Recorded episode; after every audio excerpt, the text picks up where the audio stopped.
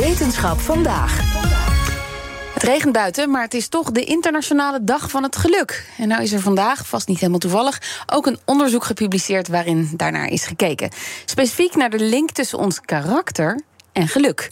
En daarover praten we met wetenschapsredacteur Carlijn Meinders. Hey Carlijn. Hoi. Wat hebben ze nou precies onderzocht? Ja, ze hebben onderzocht of de link tussen onze karaktertrekken en hoe gelukkig we zijn verandert als we ouder worden. Oh. Vandaag is ook het World Happiness Report weer gepubliceerd, waarin wordt gekeken welk volk het gelukkigst is. Finland staat voor de zoveelste keer op één. Nederland, net als vorig jaar, op plek vijf.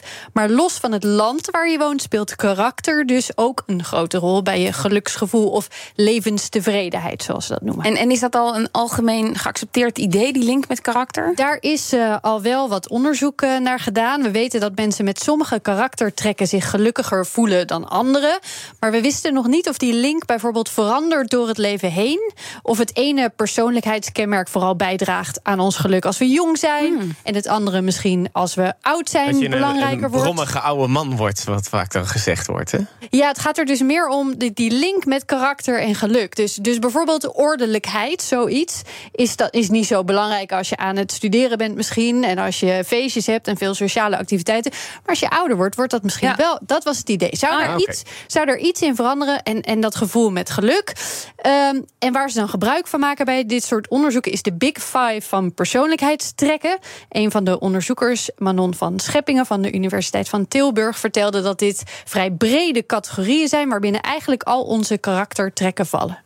In het Engels kan je die onthouden door ocean. Dat is zo'n ezelsbruggetje dat die mensen vaak gebruiken. Dus dat is eh, de O van openheid, de C van in het Engels conscientiousness, maar in het Nederlands kan je dat ook ordelijkheid noemen of zorgvuldigheid. Dan hebben we de E van extraversie, de A van agreeableness in het Engels, maar dat is meestal wordt het vriendelijkheid in het Nederlands genoemd, en eh, de N van neuroticisme. Ja, neuroticisme heeft bijvoorbeeld te maken met hoeveel je piekert, hoe emotioneel stabiel je bent, hoeveel zorgen je je maakt. En de meeste wetenschappers die kijken naar persoonlijkheid zijn het er wel over eens dat alles onder die vijf kan vallen. En op die manier houvast hebben is ook wel nodig. Als je bijvoorbeeld onderzoeken met elkaar wilt gaan vergelijken, dan moet je wel allemaal een beetje dezelfde taal spreken eigenlijk. Ja, dezelfde maatstaven hebben. Ja. En hoe hebben ze dat dan in dit geval, in dit onderzoek aangepakt? Ze hebben gebruik gemaakt van het LIS-panel. Daarin zitten meer dan 9000 Nederlanders van alle leeftijden boven de 16 en van alle lagen van de bevolking. Wordt als een enorm representatief panel gezien. En die mensen beantwoorden elk jaar allerlei vragenlijsten. In dit geval hebben ze data gebruikt die is verzameld tussen 2008 en 2019. Dus flink lange periode. En dus heel veel data. En wat zagen ze dan toen ze keken naar die link tussen persoonlijkheid en geluk? Iets wat ze niet helemaal hadden verwacht. Het was stabieler dan we dachten, die link tussen eh, persoonlijkheid en levenstevredenheid. Dus dat, ehm, ja, dat persoonlijkheid eigenlijk in elke fase van het leven belangrijk is, dat kwam er heel duidelijk uit. Dus wat we ook vinden in veel voorgaand onderzoek is dat neuroticisme, of in ieder geval lage scores op neuroticisme, dat die gelinkt zijn aan, aan meer levensgeluk.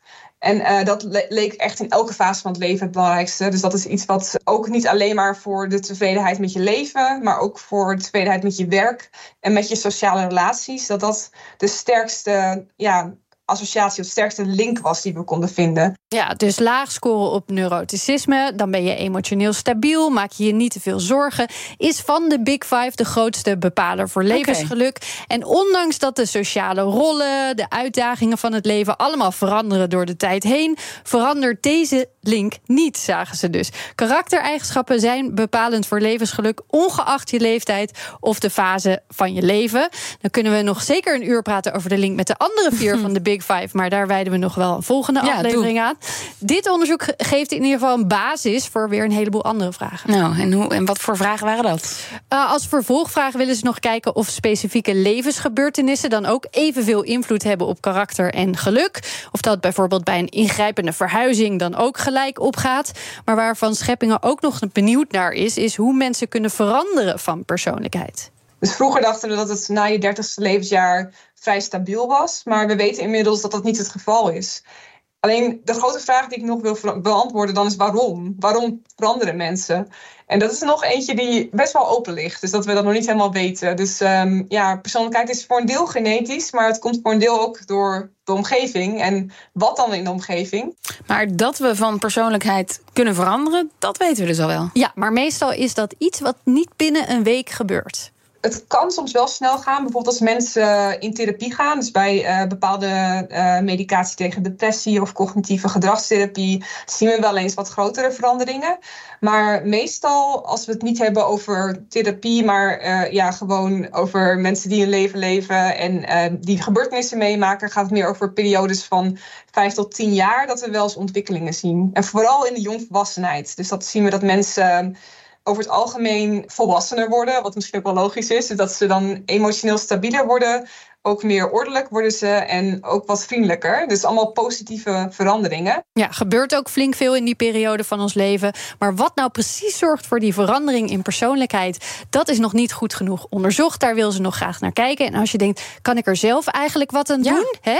Misschien uh, die, hè, die goede voornemens, werkt dat eigenlijk wel? Nou, er zijn uh, apps die mensen daar proberen, bij proberen te helpen. Dus die geven je dan een seintje. Bijvoorbeeld als je wil oefenen met die emotionele stabiliteit en dat wilt vergroten of dat ook echt werkt. Op de korte termijn lijkt dat wel zo te zijn, maar op de lange termijn dat is ook nog iets wat niet goed genoeg bekeken is. Dus daar gaat ook nog onderzoek naar komen. Genoeg te doen. Wil je zelf nog kijken waar je uitkomt in die Big Five? Ik zet zo een linkje online naar een goed onderzoek. Dankjewel, Carlijn Meinders.